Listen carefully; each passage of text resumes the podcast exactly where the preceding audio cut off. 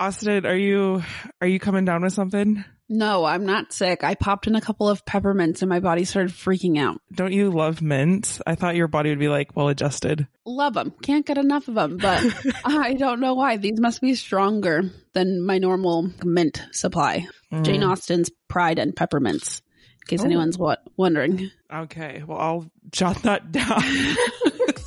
okay. As I said, I'm a new host to Bundle of Hers, but more importantly, we have Austen, who is a co-host on Bundle of Hers. Hello, hello. Um, and then we have Daryl, who is an MD PhD candidate, also one of our classmates, and she is just supremely intelligent about all things. How does life go for someone who like is so smart? Is it hard to like be around others, Daryl, when you know everything? Stop. Are your knees buckling underneath the weight of your ginormous brain? Cut that part out. yeah, that's okay. Today, I kind of wanted to talk about like matriculating classes and matriculating classes in medical school. I looked at some of the data and I just kind of want to get your initial reactions to this and what you guys feel about this. So from 2021 to 2024, there were 165, 326 applicants to medical school. Out of those applicants, only 69,228 got into a medical school. So that means 41.9% of people get into medical school who apply. So the odds aren't in your favor. And that's even if you make it to the starting line of opening up the AMCAS portal. So I'm interested in what obstacles did you face in heading this direction? This is a fun new thing that we do for the podcast now. What we are about to discuss and the views that will be shared are our own. They are not representative of the university and institutions that we may be a part of. So just getting that out there in the open before any words are exchanged. Right. Um, for me, a few of my identities, just so listeners know, I am black, I'm mixed. My mother is wonderful and lovely, but she never went to college. My biological father didn't go to college. He went to college for a little bit. He never graduated. My stepdad, I consider my dad. He is wonderful. He did go to college.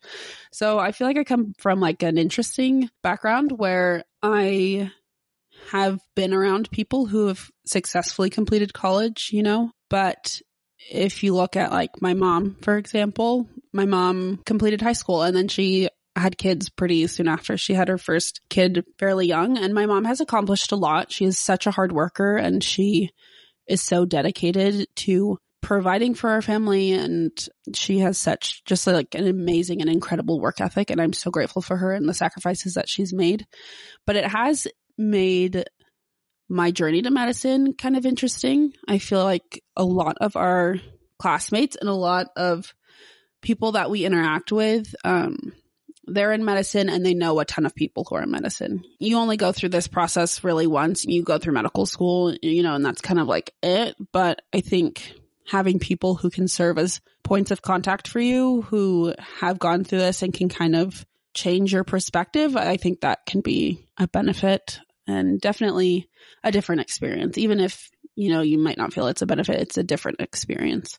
I'll talk to my parents about what I'm doing in medical school or about applying to medical school and they have no idea what I'm talking about. I'll talk to them about the MCAT and they have no idea. My parents are realtors. You know, they work hard.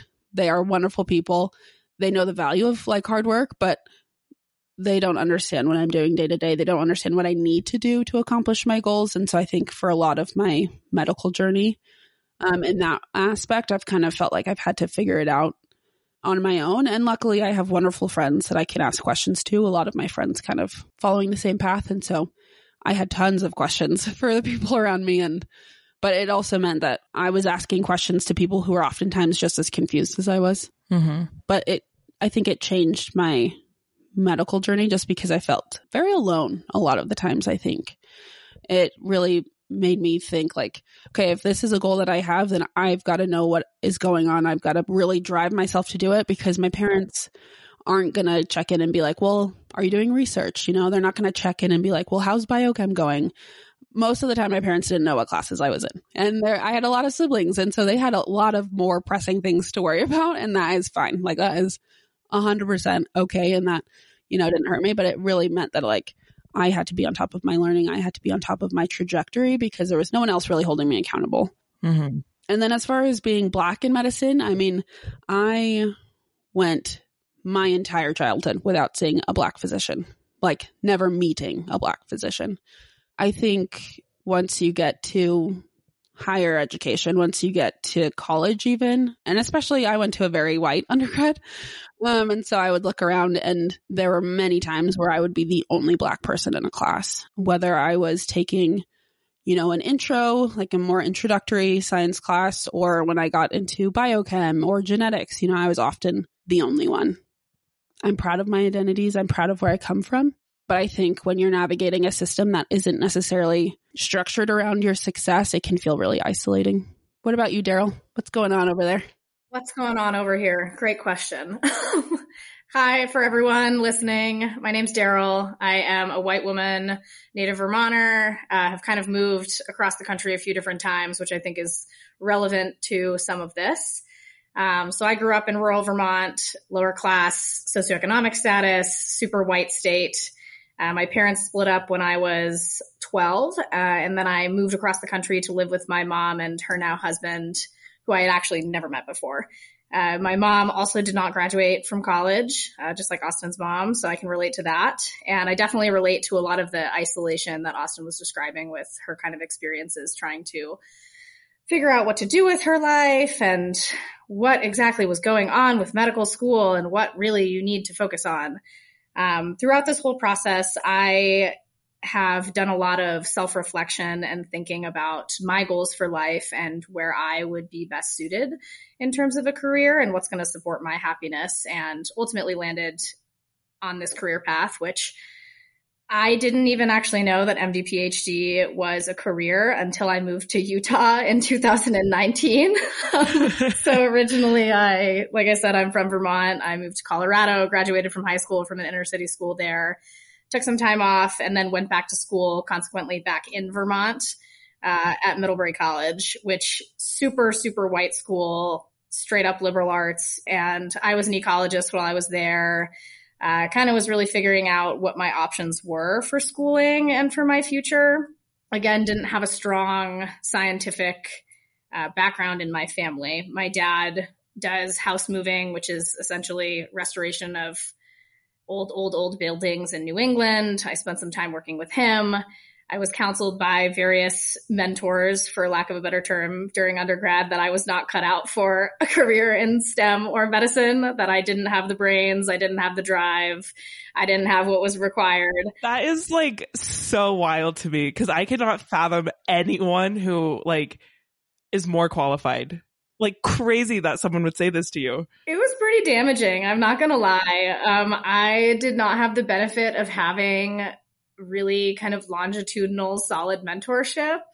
Most of my mentors were men, and perhaps that played a role. Um, so yeah, I kind of didn't think that graduate school was for me when I graduated from Middlebury and was working with my dad. Like I said, I was ski patrolling. So I was kind of doing medically adjacent things, but I wasn't really satisfied with that. And I kind of just kept coming back to the realm of neuroscience and research and really just wanted to get connected again and also to get out of Vermont. Um, and I ended up visiting Utah a couple times in 2019, spring of 2019, skied here and decided, why not? I guess I'll move to Utah. Might as well. What, what do I have to lose? Effectively on a whim, I drove out here. so, and that completely changed my life. I ended up serendipitously interviewing in the lab that I worked in for three years before I got into this program. Uh, and my mentor and boss, Dr. Aylin Rodan, who's a MD PhD nephrologist here at the U, completely changed my life. I had always heard that mentorship and representation was extremely important, especially for women going into medicine, but that was not something I had directly experienced until I moved out here. I will never forget this conversation that I had with Eileen. Probably four or five months after I started, we sat down and this was right after everything shut down during COVID. So really I was drowning trying to think about my future, what's going to happen now and we're on Zoom and she asks me what I want to do with my life. And I said, well, I don't know. I've thought about, you know, science. I've toyed with the idea of medicine before, but these various people in my life have told me that this probably isn't the right path for me. And she paused for a moment after I said that I had been counseled to steer clear of graduate school of any kind and said, I completely disagree with that. I don't know why people told you that. I think that actually you would be really good at this. This being being a physician scientist, someone who is working translationally across, you know, clinical research or basic bench science like I do, and also seeing patients. Um, and as I mentioned before, I had no idea this career even existed until I met Aylin. When I looked her up for my interview, I did not realize that the letters after her name were a dual degree program that she had done and that her training had been this whole, it, it was this whole thing I had never known about. Um, and so she, she really changed things for me. So for me, that was my moment where I was like, oh, maybe you're right. Maybe I can do this. Um, and luckily everything worked out for me, but I was not really committed to this until I received an interview offer from the U. And I ended up interviewing at two schools, but that was the moment for me where I was like, wow, this might, this might actually happen. And maybe the medical system is a little bit different than I thought it was, at least in terms of admissions, because on paper, I am certainly not the typical applicant um, in a lot of ways. So, yeah, that's a little bit about my story and how I ended up here. I'm struck by like how you talk about the typical applicant. Both of you brought in this idea of like feeling alone in your application process to medical school. I also went to the same undergrad as Austen and I was like, yeah, like I'm going to be a doctor. Like I'm going to do that. And then I remember like going into OCHEM in mm-hmm. this building, which honestly I I think should be torn down for safety reasons. But we had classrooms for OCHEM, maybe like 200, 250 big. Yeah.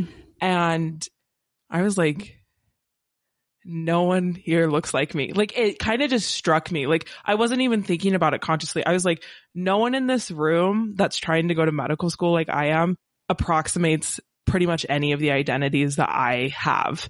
There were like four of us total and like we found each other real quick. Like I think that's just like an anecdote of how my journey to medicine was is it was also very lonely and you kind of met friends along the way, but like I can still remember hearing the front row talk about like how their dad and their grandpa and their great grandpa were actually founders of the medicine practice in its entirety, you know? And I'd be like, oh shoot, like that's not me at all, right? Like I am a Tongan person, right? And so like my people had nothing to do with Western medicine as we know it. Like as a person of color, this space has never been a place of safety and health and wellness. And then like as a woman, these classes were predominantly full of men. And I think the attitude was like kind of get through it. And it's okay if you hear men saying these things about how you'll get into medical school easier. Like just bite down and go through it. And I felt quite the opposite. I was like, oh, that I were a white man. I feel like this would be much easier for me.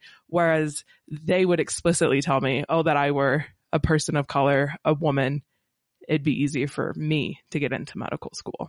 Which is interesting and I don't know, sad. I feel like, I mean, we went to the same undergrad, but even after undergrad, I was working in an anatomy lab at a graduate school and there were students from another medical school, not our medical school, but another one. And I remember one of the students commenting and being like, yeah, well, the U hates white men. So that's why I didn't get in. And I had already been accepted at the time and I was, didn't say anything about that because I was like, well, I don't want to give this guy more reason to think that like I got in at his expense and only on the basis of what I look like, you know? Yeah. It's sad. It's, it's not a fun place to be, but but like the stats for race are astonishing and these come straight from the AAMC. People that are getting accepted, right? So you have Pacific Islanders, 57 applied in the last four years and 19 got in. For black or African American applicants, 39% of applicants got in compared to the average of 41.9. It's different for race. It's different for race as far as applicants go. And then if you look at the profession as a whole, if you look at the medical profession, if you look at like the active physicians right now, I want to say something crazy like it's like 0.1% of active physicians identify as Hawaiian natives or Pacific Islanders. Mhm. And then it's like, I think it's 0.3% are like American Indians or Alaskan natives. And then it's like 5% are black. And you go through and you look at these statistics and it can be disheartening, but that's the reality that we live in. Mhm. Yeah, it's definitely interesting. I feel like the facts, if you look at the data, I think it's easy to think that the world is against you or that the system is against you. And then when you look at the data, sometimes that's validated depending on your identities, you know, but sometimes that's not actually the case. And it can help, like, kind of change our perspectives, I think. Yeah, I agree. Yeah, just on the note of the incredulity that people express about, you know, medical admissions, I find it very interesting for me. I'm obviously very much a white woman, cannot relate to the race thing at all. But people always find it really interesting when I tell them about my background and how I came to be in this position because people kind of just assume that my parents are doctors. They assume that I come from a scientific family. They assume that I'm from this affluent background where I received, you know, all the same education as my peers. And that certainly is not the case. I have had a good education, but I have also had to work really hard for that. And I have very much taken my own path. And I find it interesting how surprised people are by how successful I am and the place that I find myself in at this point in my life, given what I have been through in my life, given the trauma that I have experienced and carried with me, given, you know, the neurodivergent nature of my brain and the things that I've experienced. It's interesting to me because as someone who has not always known that they wanted to do this and someone who has considered various other careers and in fact had other careers, I never really thought of doctors as people who were on this pedestal, you know, an empty vessel. Let me tell you all of my woes and have you fix things for me. I had a really like idealized sense of what the medical education system would look like and the kinds of people I would be surrounded by in medical school and the types of doctors that would be trained at this point in time. And so it's just been really fascinating for me as a person who I think comes with a really different perspective on medicine to interact with my peers who come from that more like traditional my parents are doctors, my parents are scientists, my parents are engineers, and this is kind of the expectation within my family.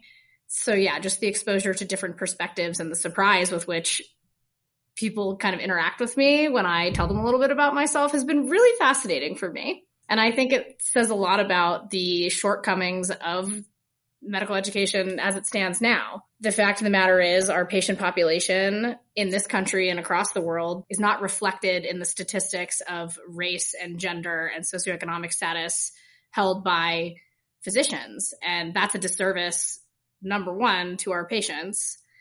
It's actually interesting. I've got a few emails over the past few weeks from people who are at my undergrad institution or people who have recently graduated looking for advice about applying to medical school or thinking about MD PhD and like how I came to this conclusion. And I, I think it's really interesting for me because my advice pretty much across the board to people is just do what you are interested in and do what you like to do and don't check the boxes that everybody else is telling you to check. And yes, that worked out for me, but it does not work out for the majority of people.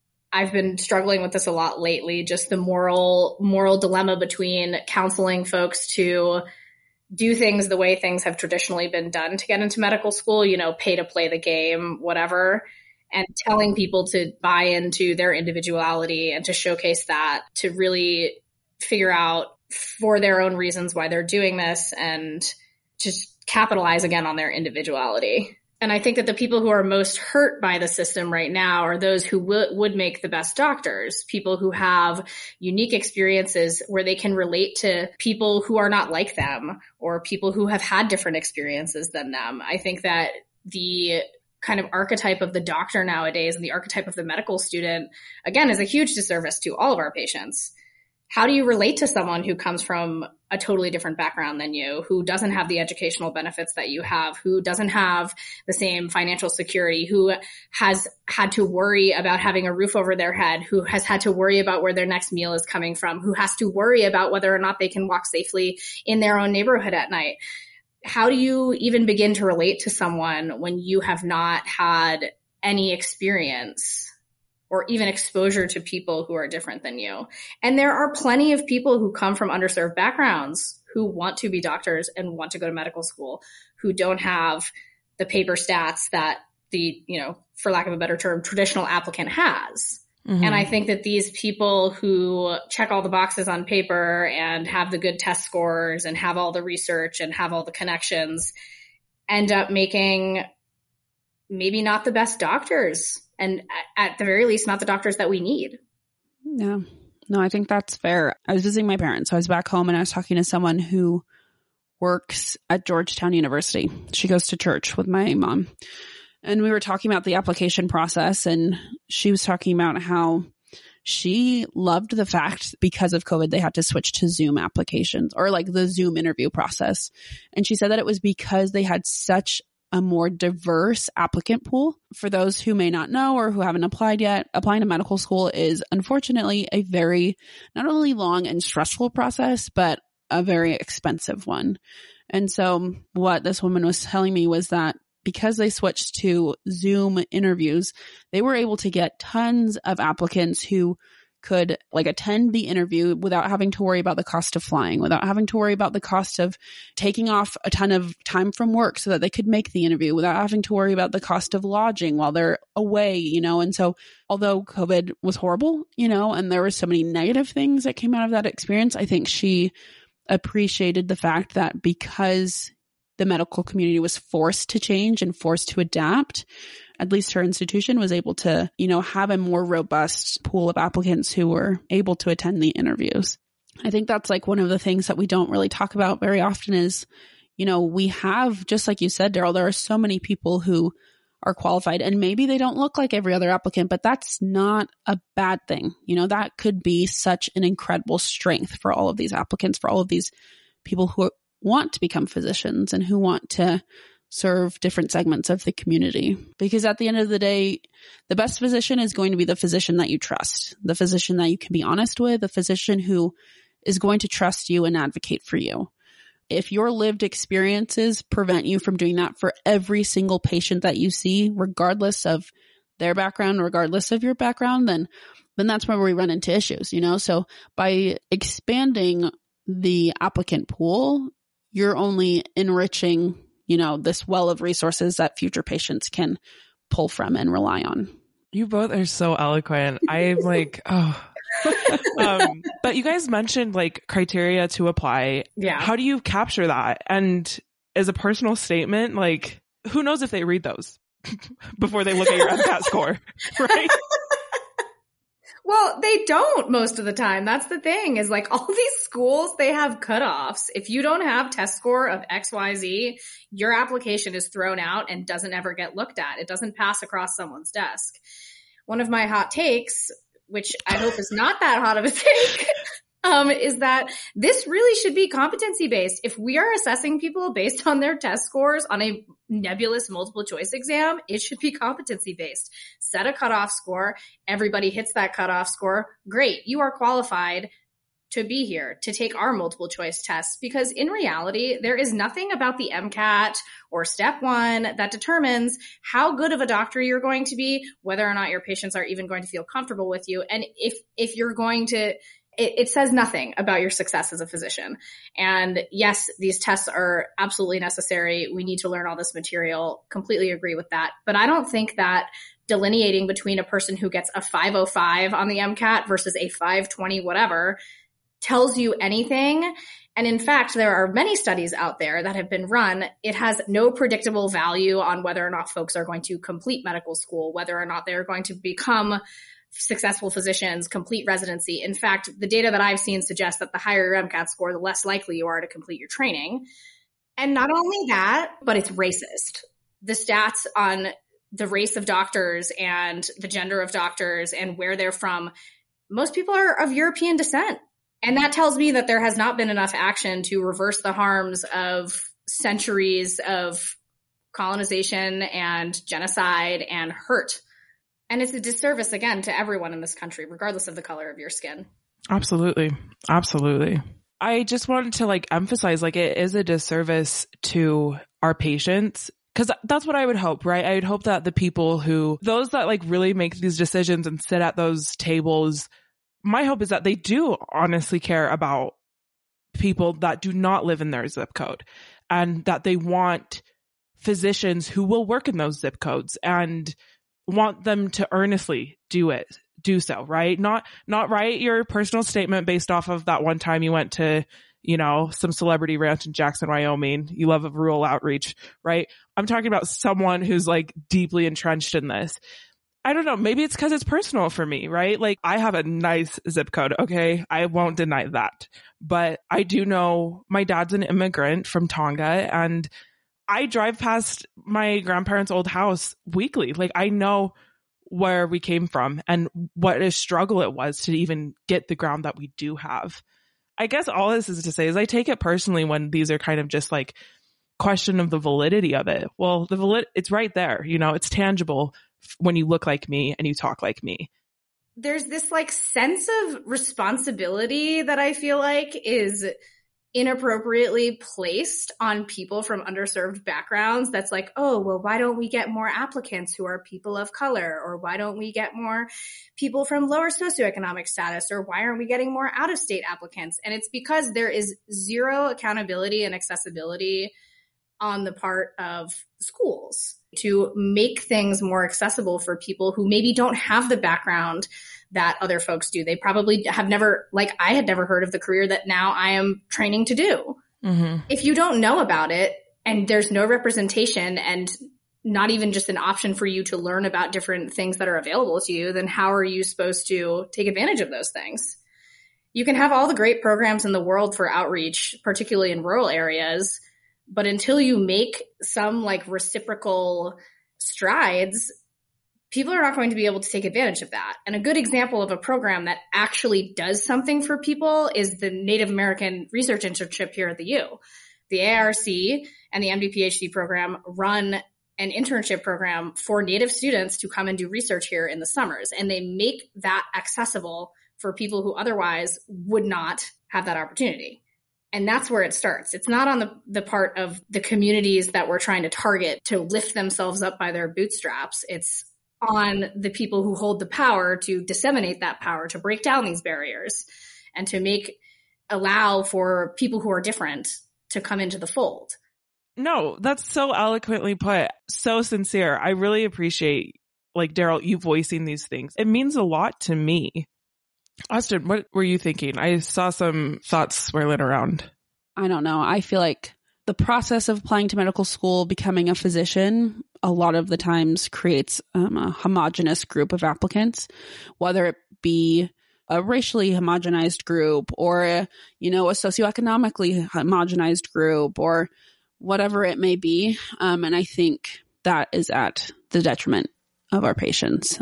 And I think expanding however this is going to look. I don't know who the real thinkers and decision makers are, but I hope that, you know, as they're evaluating their admissions process, as they're evaluating their programs, whether it be on the level of, you know, an undergrad institution or a medical school or a residency program, my hope is always that it, that's what's at the forefront of their minds because just like Daryl said earlier, you know, you could take a standardized test and you could hit it out of the park, but that doesn't mean that you'll be able to really communicate with a patient in a way that they understand. You know, it doesn't mean that you'll be able to have a 45 minute interaction with something or with someone if you're lucky. 45 minutes is a long time in the world. Um, but it doesn't mean that you'll be able to, you know, leave an interaction with a patient and think like, you know what? I'm happy with the treatment plan that I made because I know that they understand it and I know that that's accessible for them. I just feel frustrated because I'm like, I know there's people from like the neighborhoods that my grandma lives in or the neighborhoods that like I visit, right? Like I know that there's smarter people out there and it frustrates me because they're not making it to the starting line of medical school. But I did because I have, right? I have a stable socioeconomic status. You know, I'm, I'm also half white. Like those things afforded me the privilege to attend medical school. There's people out there that are would be phenomenal physicians and they're not making it here. And I'm upset. I think it can be frustrating when you think about all of the people who deserve to be here. You know, and there are a ton of people who are in medicine. That's not to say people who are in medicine don't deserve to be here. I want to make that abundantly clear. But I liked what you said about, you know, this isn't about excluding people from the table. This is about making a table large enough for everyone. Because when you do, then everyone benefits. Agreed. I don't know. It's just so hard to like, I think consider these things and then get right back to the grind of it, you know? And especially in pre-med, like these massive themes of life and systems, like it's almost too big of an ask to be like, yeah, think about this while you try and get a hundred percent yield on your chemistry experiment. Like what? I think that's a lot to have to consider. You know, I think sometimes it's easy to just try to, Mm-hmm. you know, focus on what you need to do and not what you're trying to overcome. I think that that's a a coping mechanism for a lot of people is to just not think about it. To think, you know, I I went through this process and this is, you know, a pervasive thing across medicine is I did this and now you have to do it too. It really doesn't have to be like that. I think that the whole toxic notion of this was hard for me, so now it needs to be equally as hard for everyone who comes after me is to the detriment of everyone going through medical school. I don't think that you have to have significant trauma or have to have had a difficult life or a hard time getting here for that to directly affect you. I mean, why do we have to make it so hard for people? Why do we have to beat down students and make them feel like they are lesser than just because they are at an earlier point in their training or have not learned how to calculate an anion gap, which by the way, I don't know how to do that either. Some girls can calculate anion gaps and some girls can't, and that is okay. It is okay. There's so many factors um, that contribute to the dynamics of medical school and medical school admissions. And my fear is if medical school applicants listen to this, they're like, oh gosh, the odds are stacked against me. I just want to like validate that and be like, you know what? Like if it feels like applying to school is hard, it is like it is really hard. And if it feels like it's especially more difficult for you than your peers, that's because it is more difficult for you than your peers. I don't know. I just want to say that like to anyone who's applying to medical school or like is thinking about doing something that they don't usually fit into or like aren't necessarily the archetype, as Daryl said, like chances are if you're on the right path, it's going to be uphill and take heart, take courage. And if you're applying to medicine and you feel like you don't belong, like you are so desperately needed. Speaking about this, what I feel like always gives me hope is that things are changing. You know, even at the beginning during our white coat ceremony, they announced that we were the most diverse class in the history of the University of Utah, which if you look at our class might be like kind of concerning, but it reinforces that things are changing. I look forward to the day where everyone in our society, everyone in our communities knows that they can go and get the care that they need, that they'll be heard, that they'll be listened to, and that there'll be a physician who, yeah, maybe doesn't know exactly what they're going through or may not look exactly like them, but is willing and able to empathize with them and willing and able to fight for them, go to bat for them, and advocate for them. First of all, the haters are gonna hate and people are gonna tell you that you can't do this. And if nobody has ever told you that you can't do something in your life, get ready because people will tell you that in medical school. Failing at things, struggling with things, those are not inherently bad experiences for you to have. Medicine is extremely difficult emotionally. It is a very taxing job, regardless of what specialty you go into, even if you go into something where you're not dealing with terminally ill or difficult patients medicine is hard. It takes a lot out of you. And if you are someone that has had difficulties and struggles and this just feels like another hurdle and you're never going to get there, you will. The more that you practice resiliency and the more that you practice self love and can believe in yourself and see your worth, the better off you're going to be. And that's obviously easier said than done. I know that very deeply, but we need people in medicine who have had experiences that have shaped who they are, real experiences and haven't just, you know, hopped on the train of, I want a high powered career. I want to make money. I want to be respected. Those are all great things. People, most people I think you'll find want that in their lives. But if you truly want to make a difference in someone's life and you think that this is something you will be good at, fight for it and go for it. And don't let someone tell you you can't just because they think that you're too stupid to get there. Because if I had listened to everybody in my life that told me that I was not smart enough to do this, I would not be here right now. Mic drop. End of discussion. That's all I have to say. It was really healing to like listen to you both and both of you have like, I think were people that I wish I had met in my undergrad. It was really lonely and it was really hard to go through that to meet you guys now is like so healing for like who I was four years ago, and we're gonna be fine.